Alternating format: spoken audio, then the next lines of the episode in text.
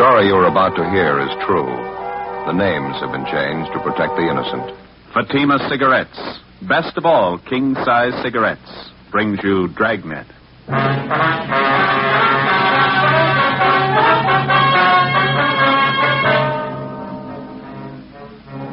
You're a detective sergeant. You're assigned to Juvenile Bureau. A series of crimes suddenly starts among teenage children in your city robberies, burglaries, bodily assault. There doesn't seem to be any reason for it. The crime wave grows. Your job? Stop it. In Fatima, the difference is quality. That's right. Fatimas are different. They're extra mild. Yet king size Fatima costs no more than the cigarette you're now smoking. And because of its quality, more smokers are now insisting on Fatima than ever before. You see, Fatima contains the finest domestic and Turkish tobaccos, superbly blended.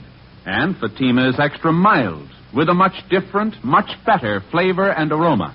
So compare Fatima yourself today.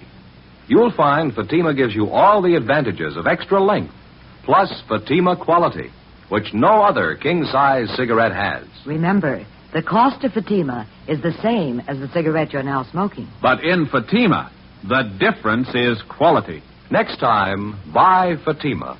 Best of all, king size cigarettes.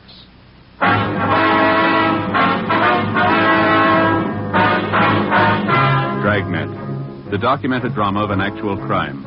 For the next 30 minutes, in cooperation with the Los Angeles Police Department, you will travel step by step on the side of the law through an actual case transcribed from official police files. From beginning to end, from crime to punishment, Dragnet is the story of your police force in action.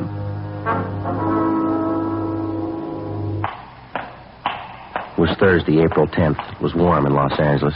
We were working the night watch out of Juvenile Bureau. My partner's Ben Romero. The boss is Captain Stein. My name's Friday.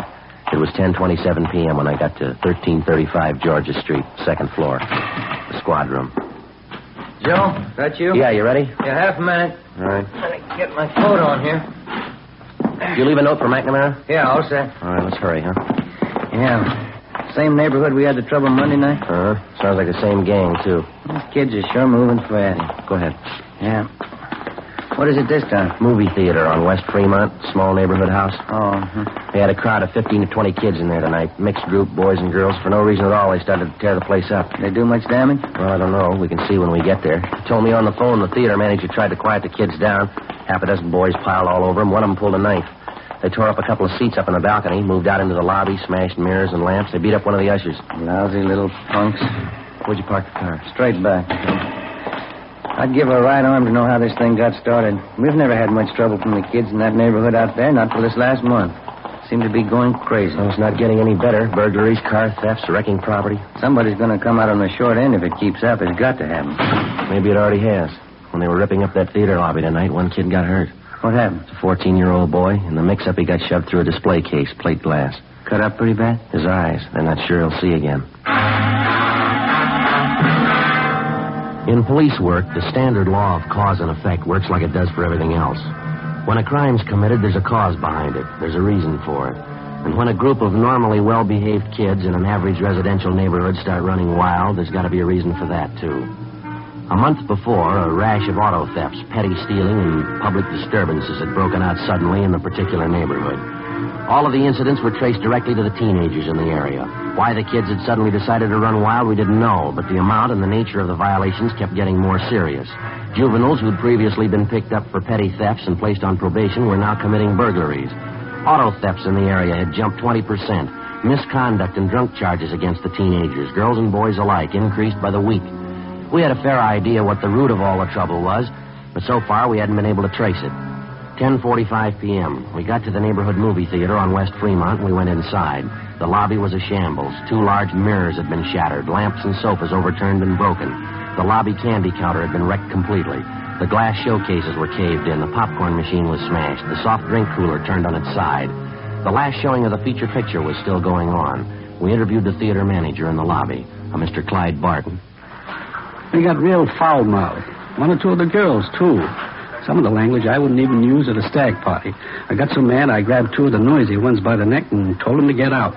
That's when it broke loose. Uh, well, what exactly happened? The whole crowd of them jumped out of their seats and piled on me. I fell back down against the stairs and I started swinging. I'll tell you the truth, Sergeant, I was scared. I didn't know what to make of them. They seemed like a pack of animals, wild. I happened to hit this one kid and I saw him pull out a knife and come at me. Mm-hmm. Didn't take me too long to get out of there. Kids or not, when a bunch of them like that come after you, you run. Yes, sir. You called for the police as soon as all this happened? You bet I did. Just as soon as I could get out into the lobby and into my office. I locked the door. I, I could hear them tearing the place up outside. Mm-hmm. Just look at that. Smashed up everything in sight. I have to have something like this happen. Look at this candy stand. How about some of the kids you recognize in that crowd, Miss Barton? Oh, say, the last show's ready to break. Folks are going to be coming out. You want to step back here into my office? We can talk there. Be out of the way. That'll here. be fine. Sure, son.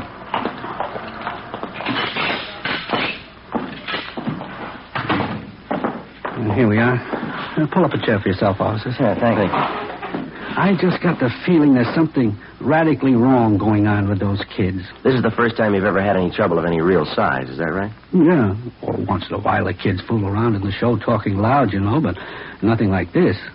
Oh, see, Fred, my usher. And the way they messed him up. Brutal. And that little 14 year old they shoved through the glass showcase. It'll be a real mess if he doesn't pull through. I was going to ask you, sir, about the kids in that crowd you recognized. You happen to know any of their names? Sure thing. I made a list of them while you were on the, the way over here. We got a half dozen of them or more. That's another thing I can't understand. Yeah, what's that, sir? When these kids start running wild, no matter what they do, they don't seem to care if they're recognized or not. You'd think if they wanted to raise the devil, they'd go over to some other neighborhood, some place where people didn't know them. They just don't seem to care. Yes, sir. We've had the same report from a couple of other business people in the neighborhood here. Mr. Barton, you probably have a pretty fair opportunity to watch the kids around here from time to time. I mean, running the theater here and I everything. sure do. Most of them are in here once a week anyway. Some of the kids I've known since they were in knee pants. Well, have you any idea at all what's behind all this trouble? I mean, any real indication? Maybe I'm just the uh, suspicious kind, but I've got an idea, all right. Uh, here, I'll, I'll get that list of names for you at the same time. Uh, there, there they are. Seven names in all. Every one of those kids was in that gang tonight. I can give you a hand tracking down their addresses. Oh, thank you. Uh-huh. Uh, something else. Here's what I was talking about. What's this, sir? In that scramble in the lobby tonight, this little box fell out of one of the kids' pockets. One of the ushers picked it up, brought it into me. Have a look inside. Ben? Uh-huh. I don't know too much about it, Sergeant, but uh, I got a hunch. I don't think I made a mistake. Yeah. What do you think? No, sir, no mistake. It's marijuana. We finished interviewing the theater manager, Clyde Barton, and then we talked to the usher, a Donald Masters, who recovered the small box containing the marijuana from the floor of the lobby. He told us he recognized the young fellow who dropped the box, but he wasn't sure. He said the boy's name was Harold Everson, one of the names which appeared on the list which the theater manager, Mr. Barton, had given us. Half an hour later, Ben and I located the Everson boy's home. It was a two-story frame colonial style house in a better than average section of the area. The boy's father answered the door, a Harold Everson senior. We told him what we wanted. A little late to be making routine calls, don't you think? People have to get their sleep. Why can't you let it wait until morning? It's not a routine call, Mr. Everson. Like to see your son if he's home. Harry? What do you have to see him about? Well, do you have any idea where your boy spent his time tonight, sir? He said he was going down to the gym, play a little basketball, and he was going to the library. It's a school night. He had studying to do. I think maybe you ought to keep a little closer check on your son, sir. That's not the way we get it. What are you getting at? I trust my boy. He said he was going to the gym and then to the library. He's got no reason to lie about it. They had a minor riot at the neighborhood movie down in West Fremont tonight. Gang of high school kids ran wild and wrecked the place. What's that got to do with Harry? A couple of people recognized him among the gang of kids. They said he did his share of wrecking along with the rest of them. Couldn't be. It's a lie. Harry didn't go to the show tonight. He told me when he got home. He even had his books with him. He spent the night at the library. Uh, I'd like to have you take a look at this, Mr. Everson. Huh? This box here. Would you recognize this at all? Oh, yeah. Same kind of box my stomach pills come in. Got a little acid condition in my stomach. I take these pills for it. What's all this have to do with Harry? I'm going to open the box for you, Mr. Everson. I don't get it. What is this stuff? Someone saw your son drop the box in the lobby of the theater tonight. The box contains marijuana. It's stupid. It couldn't be right. I haven't got that kind of a boy. I know it isn't right. Do you mind if we talk to your son? Maybe he can explain it for us. Just a minute. I'll get him down here. All right, sir. Have a chair if you want. Thank you. Sure a nice place, huh, Joe? Yeah, beautiful furniture. isn't it? There's nothing like period furniture. Never goes out of date. Be just as much in style ten years from now as it is today. Mm-hmm. We better be sure and tag by Georgia Street Hospital on the way back and see how that kid's doing. You know, the one that was hurt at the show. Oh, yeah. Huh? This is my boy Harry, officer. Oh, Harry. How are you, son? Harry just told me, officers, he doesn't know what this is all about. He was at the library, like I said. Sure, I was there till they closed. Somebody made a mistake. I wasn't at the show tonight. Uh, Harry, do you know Mr. Barton, the man who runs the theater? Yeah, I know him. Why? Well, he swears you were there tonight. So does one of the ushers. Who? Boy by the name of Donald Masters. He says he knows you pretty well. I don't know any Donald Masters. You go to the same high school together, son. You're in the same class. I told you I don't know any Donald Masters. What about this, Harry? Huh? This box here. Do you recognize this? No. What's the matter, son? What is it, Harry? What's wrong with you? Nothing. I don't know whose it is. It's not mine. Was lost in the lobby of the theater tonight. Master says he saw you drop it. He's lying. I hate the kid's guts anyway. He's lying. Thought you said you didn't know him, son. What's wrong with you? What are you shaking for? What kind of a story are you trying to tell? Oh, I didn't mean it, Dad. Kid got the stuff for me. I didn't mean to give it. I didn't mean to, Dad. Beginning to look like I'm the dummy of the family. huh? Take it easy, Mr. Everson. Harry, you're a liar. the kid got the stuff for me. That is the truth. I didn't buy it. You want him downtown, officer? Afraid so, Mr. Everson. Like to have you come down with him. Get your clothes on. Go back to your room and get your clothes on. Okay, Dad. Hard to believe. My son using marijuana. I can't tell you how I feel. I'm afraid there's going to be more folks feeling the same way before this is cleaned up. It'd be different if Harry didn't have a chance, but good home, good training. The Boys had the best I could give him. Yes, sir. Wife and I, we never thought we had a worry in the world as far as Harry was concerned. Yes, sir. Maybe that's why it happened. Before we left the Everson house, we checked the boy's room and came up with another small box full of marijuana, which he'd hidden back in his closet. Besides Everson and his son, Harry, more than a half a dozen other teenagers who'd had a part in the theater brawl were rounded up and taken downtown along with their fathers for interrogation. By the time we finished our questioning and the teenagers had finished talking, we had most of the story pieced together. A story that had the parents so amazed that half of them thought the youngsters were making it up. The pattern was familiar enough for us to know that they were telling the truth. Almost two months before, word had gone around among the teenagers in the neighborhood that marijuana, along with various stimulating drugs, was to be had easily and in quantity for anybody who wanted them. Word was passed around that it was the new thing to do, the smart thing to do if you wanted to keep up with the crowd. In questioning the Everson boy, we found that he seemed to know more about the history and operations of the narcotics campaign in the neighborhood than the other boys did. I know one of the guys who first showed up with the stuff. Name's Johnny Demering. He's about my age, 17. I used to know him pretty well. How do you mean he was the first to show up with his stuff, Harry? What kind of stuff? Marijuana.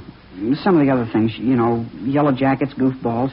More the kids go for them than they do for marijuana. Do the youngsters know what these goofballs are made of, son? Do they know what they are? Well, it's dope, I guess. Narcotics. The kids get a big kick out of them. I guess that's all they care. Mm-hmm. This Johnny Demering, does he sell the stuff around the neighborhood, Harry? Yeah, he was the first one. He's got a couple of other kids selling for him now. A couple of them are girls. They sell a lot for him. Johnny makes pretty good money. Yeah, I guess he does. Where does he get the stuff from, do you know? No, I wouldn't know that. Someplace downtown. Johnny knows a guy. He's never told anybody where he goes to meet the guy. Nobody ever goes with him. Was Johnny at the show with you tonight? No, he doesn't hang around with the kids much anymore. He's getting a little big time, I think. He's got his own car and good-looking girlfriend downtown. Says he's going to quit school next month. Mm-hmm. Where does Johnny live, son? Can you tell us? I don't know the address right off. I can check it in the phone book for you. How about the kids Johnny gets to sell the stuff? Can you give us their names? Yeah, okay. I think I can remember who they are. You going to bring Johnny in and talk to him? That's the idea, yeah. I don't know if you're going to find him right away.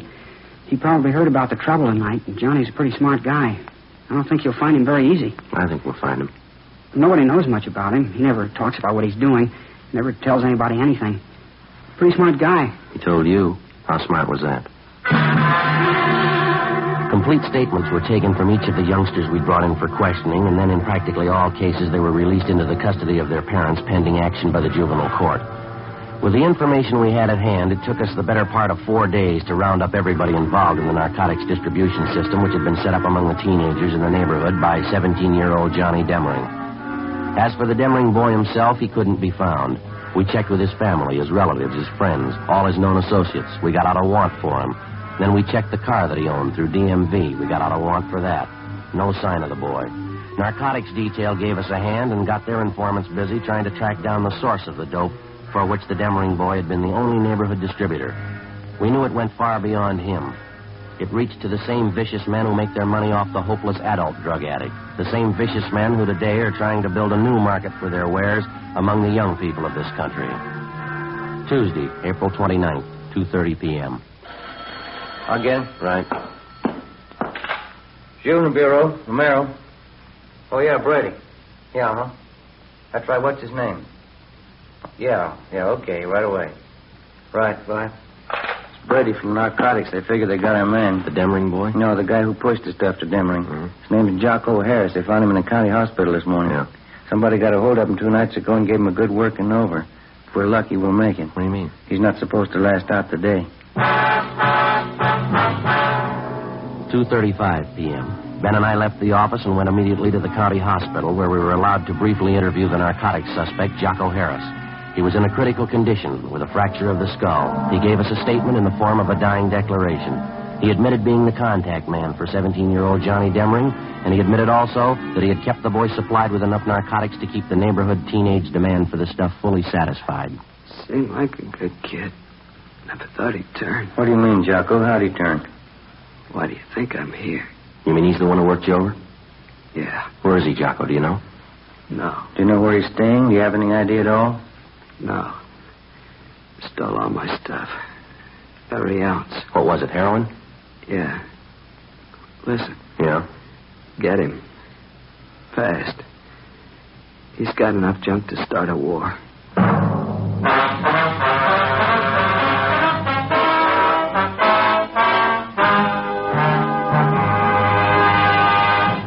In a cruiser car of a Metropolitan Police Department. You receive a routine radio call. All units, attention all units. Pick up and hold for investigation the following vehicle. 1948 Ford, two-door sedan, black white sidewall tires. There are many cars that fit this description. You listen for more facts. This car will have extensive damage to right front end. License number 9 Robert 9 707. In the 7 column, 9 Robert 9 707. KMA Now you can pin it down to one. It's the same with cigarettes.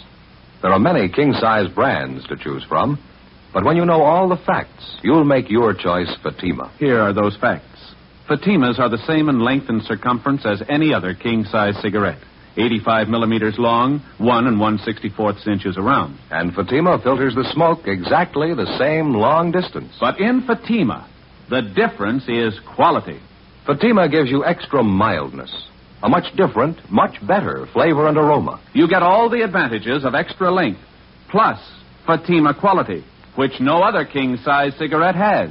Fatima, best of all king size cigarettes. Definitely the best quality in its class, but the same price as the cigarette you're now smoking. Next time, buy Fatima.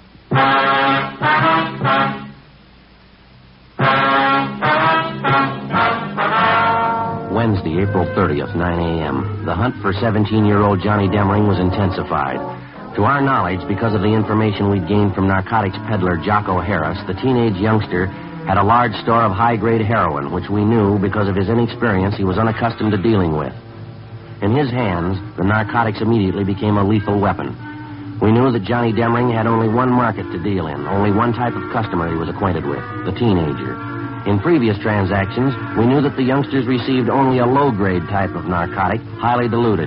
We knew that if Demering succeeded in dispensing the highly concentrated store that he had on hand, and the juvenile customers he served tried it on themselves, it would very likely result in death. 3 p.m. Wednesday. Despite all our efforts, Johnny Demering and the store of high-grade narcotics which he'd hijacked from Jocko Harris were still missing. Wednesday, 12 noon. We began rechecking every one of the possible sources that might lead us to the suspect. One of them was the boy's mother, Mrs. Frances Demering. We talked to her at work. She was employed as a multigraph operator in the mailing department of a large downtown department store. Not since the last time you talked to me, Sergeant. I haven't heard a word from my boy. Nothing at all. Have you heard anything? Well, yes, ma'am, in a way. We've got an idea he's still somewhere in the city. That's why we figured we'd come back and talk to you again. Have you been in touch with your relatives in town recently, Miss Demling? I mean, those that Johnny might possibly contact? Yes, it was just my sister and my mother. Yes, ma'am. I guess it just wasn't to be right from the start. Johnny's father ran away, you know. Tried my best after that. Never seemed to be enough. Suppose there's no getting away from it. A boy needs a father. You try all you want. They still need a father, some kind of discipline. Mm-hmm. How about the relatives you have out of town, Miss Demling? Any word from them at all about Johnny? No, Sergeant, nothing. Would you excuse me, please? This run here's finished. I have to get it off the machine. Sure, I go right ahead. Yes, terrible things. Johnny getting mixed up in all this. Seems no matter how you try, it's never enough. Never enough. Do you have any idea at all where Johnny would most likely go in town if he didn't want to be seen, Mrs. Demering? Where'd he go? No, I wouldn't know that, Sergeant. First place, Johnny's never really been in trouble before. Well, how about Johnny's school friends, ma'am? Would there be any one of them he might possibly contact in a jam? None that I haven't told you about before, I don't think. Evelyn. She's the only one I suppose Johnny'd go to if he needed help, if he was in trouble. That's his girlfriend at the high school, isn't it, Evelyn Maxwell? Yes, that's right. Sweet girl. How about a girlfriend Johnny was supposed to have downtown somewhere, Mrs. Demering? Would you know anything about her? Nothing really, no. Name was Betty, I think. You have no idea where she lived downtown? No, I don't, Sergeant. Well, all right, ma'am. Thank you very much. Appreciate it if you'd notify us if you hear anything about your son at all. All right, Sergeant, thank you. Tomorrow's Johnny's birthday, you know, I meant to tell you. Always expect Johnny home on his birthday. Seems no matter where he is, how he's tied up with his school or sports or something, Johnny always makes it home for his birthday. I see. I wonder how it'll be tomorrow. He's never missed once. Not once. Well, if he shows up, I guess you can count on one thing, ma'am. What's that? He's going to have to miss next year. 2 p.m. Ben and I picked up a glass of milk and a hot dog for lunch, and then we continued making a check of Johnny Demling's closest friends. Next in line after his mother was Demling's high school girlfriend, Evelyn Maxford. We located her at her home, a tall, attractive brunette, nicely dressed and well mannered. She seemed unusually nervous as we interviewed her. I haven't heard a word, Sergeant. I know tomorrow's his birthday. His mother's expecting him home. I know he won't come, though. I'm sure of that. How are you sure, miss? Well, I just know that's all. I'd like to ask you again. Yes? Are you sure you haven't heard from Johnny Demling recently in the past two days or so? No, that's what I told you. Don't you believe me? Do you know why we're so anxious to locate Johnny, Miss Maxwell? Well, I think so. It's about the narcotics business. They say Johnny had a hand in it. He was selling those things to the kids. I still don't believe it myself. It's a lot more than that, the way it stands now, Miss Maxwell. What do you mean? Well, when he was at school, Johnny was kept supplied with narcotics by a man named Jocko Harris. He's what we call a pusher, kind of an in-between supply man in the narcotics trade. Mhm. Well, two nights ago, Johnny caught up with this Harris. He beat him up badly enough to send him to the hospital with a fractured skull. And then Johnny stole every bit of narcotics that Harris had in his room. Some of the strongest stuff you can buy on the market. That's why we want Johnny, Miss Maxwell. I don't think I understand. What does it mean? It means that most of the teenage kids Johnny's been supplying stuff to have been getting fairly weak grades in narcotics. If he gets some of this stuff to them and the kids start taking it, it might prove too strong for them. If they take too much of it, it could kill them outright. No. Now, uh, you see what we're up against. We've got to find that boy. We've got to find him soon. Couldn't you talk to his mother? Maybe she could tell you something. Well, we already have, Miss. She couldn't tell us anything. That's why we halfway depended on you. Why do they have to put it in my lap? Why does it have to be me? I liked Johnny for a while. I don't know what to think now. Well, have you heard from him, Miss Maxford? Now, there's no reason to be afraid. You'd probably feel a lot worse if something happened to one of the high school kids, wouldn't you? Miss Maxford? I got a call from him yesterday, Johnny. He wouldn't tell me where he was. I asked him, but he wouldn't tell me. What else did he say? He knows everybody's looking for him. He doesn't know about the stuff that he stole, though. I'm sure of that. He doesn't know what it could do. Did he make any dates with you? Did he want to see you? Yes, he wants to see me. He wants me to meet him tonight. Where? Excuse me. Yes, go ahead. Hello? Yes? I don't know. I don't really. What? Seven o'clock. All right. Yes. Yes, I'll meet you then. All right, goodbye. That was Johnny just then. He wanted to make sure I was going to meet him tonight. When? Seven o'clock tonight, right near Westlake Park. Which side, Miss? The West Side Sergeant. I hope to God it's not true. What's that? The narcotics he stole from that man. You said they were powerful? Yes, we did. Johnny's been taking them for two days. 6.45 p.m. Together with two other men from Juvenile Bureau, Hurst and Ty, we drove near the appointed spot along the lake in Westlake Park where Evelyn Maxford's meeting with the teenage suspect Johnny Demering was to take place. We staked out at a reasonable distance, and Miss Maxford went ahead to the meeting spot. As far as we could see, there was no sign of Demering. Somebody on the opposite side of the lake was playing a phonograph. The music came over faintly across the water. We watched the Maxford girl cross the long stretch of grass down to the lake. She approached the shore. We saw her stop and look down. Joe, let's go. Come on. Yeah. We ran all the way as fast as we could get there. When we got close enough, we found out the reason for the scream. He was lying face up on the ground near the edge of a small clump of trees close to the water. He was a good looking boy, dark hair, good build. Took only one look and you knew right away he was too young to be dead. You could argue for a week, but you wouldn't change it. He was dead. The girl stood over him, her face in her hands, crying. No marks on the body, Joe. None at all. Well, that must be it, huh? An overdose? It's the way it looks to me. We better get her out of here, hadn't we? Yeah. Miss Maxford? Come on, Miss Maxford. Yes, Sergeant. It's all right. It's all right now. We'll have one of the other men drive you home. We can take care of whatever has to be done here. He was a good boy, Sergeant. He was smart. How'd he ever get started in such a thing? How could he ever make such a mistake? Well, he's got the best excuse in the world, miss. Yes. He was 17.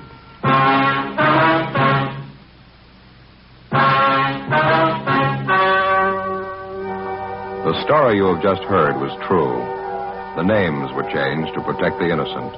On May 2nd, a coroner's inquest was held at the county morgue, Hall of Justice, City and County of Los Angeles, State of California. In a moment, the results of that inquest. And now here is our star, Jack Webb. Thank you. Friends, it makes us very happy to know that so many of you have switched to king size Fatimas.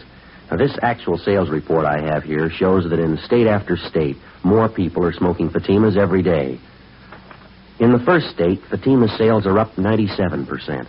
The next state sales up 114%. Still another state, 117%. And still another, 69%. Well, those are just a few. Now, in my opinion, that can mean only one thing that thousands and thousands of smokers, coast to coast, agree with what we've been saying. Fatima is the best of all king size cigarettes. If you haven't smoked them yet, remember this Fatimas cost no more than the cigarette you've been smoking. Fatima gives you all the advantages of extra length, plus Fatima quality, which no other king size cigarette has. So tomorrow, bye, Fatima.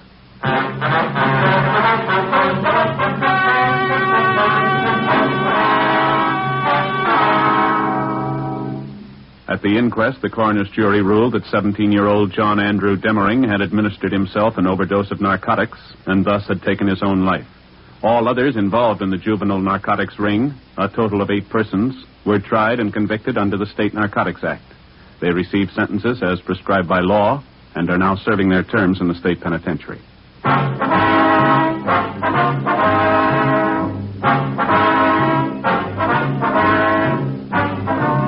You have just heard Dragnet, a series of authentic cases from official files. Technical advice comes from the Office of Chief of Police W.H. Parker, Los Angeles Police Department.